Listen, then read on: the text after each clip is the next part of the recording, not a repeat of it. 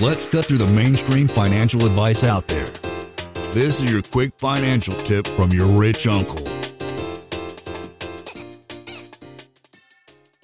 What is another common value that you see, and what are maybe a few habits that you've stumbled upon that you see a lot of? I think one that your listenership in particular, Lane, will, will resonate with is taking something that is very common in sound investors and applying it to all of your life, which is don't go for like big heroic efforts. Don't try to hit home runs. Just consistently put the ball in play. Small steps consistently taken over long periods of time lead to big gains.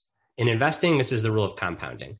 But the rule of compounding is also true for developing relationships, for taking control of your health, for better nutrition, for any kind of daily practice. Again, the current culture says you should find a way to hack your way to greatness. There's overnight success. Take 19 different supplements and you'll be Superman or Superwoman. None of that's true, of course. The real way to get long term gains, no different than investing, is to be patient and take consistent small steps over time. Doesn't mean that you shouldn't adjust your strategy as you go, but if you try to swing for the fences, you often strike out. So it's much better to just have small, consistent gains. That's how you build a durable base. So that's one key value of groundedness. Another key value of groundedness is this notion of accepting where you are to get where you want to go. Often we don't see clearly the current situation that we're in we put on our like rose tinted glasses and we tell ourselves a story that it's better than it really is or quickly change or a whole bunch of these kinds of stories that delude ourselves from actually seeing reality for what it is and it feels good in the short term but in the long term it's detrimental because if you're not clear about what's actually in front of you then you can't take wise action to impact there's a practice in the book around self distancing because so often we're better at giving advice to our friends than ourselves for areas of our lives that we're really struggling with, the exercise is pretend that a close friend is in the exact same situation as you.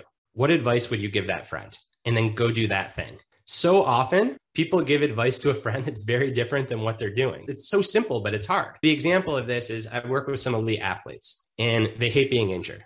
And I've coached elite athletes that are literally limping out the door with a sprained hamstring to go do their workout because they don't want to miss it. And I say, Jim, if you saw a training partner limping out the door to do a workout, what would you tell him? He's like, I tell him just rest, take one or two more days off so you don't blow up your hamstring. And then why are you limping out the door to do a workout? You need to follow that advice yourself. Acceptance, seeing situations clearly, even when you don't necessarily want to, is another key principle. Community, we talked a little bit about this, but investing in relationships, realizing that if you are going to take this process view of life, much of what makes a process fulfilling and enjoyable is the people that you're along the ride with. And I think what happens too often with high achievers is we become so focused on what's out in front of us, so focused on efficiency and optimization that it cannibalizes the time and energy that we need to build those close relationships. But it's a little bit about reprioritizing the role of community in our lives. Obviously, COVID has made that challenging over the last year and a half, but I think we're seeing even more so just how important it is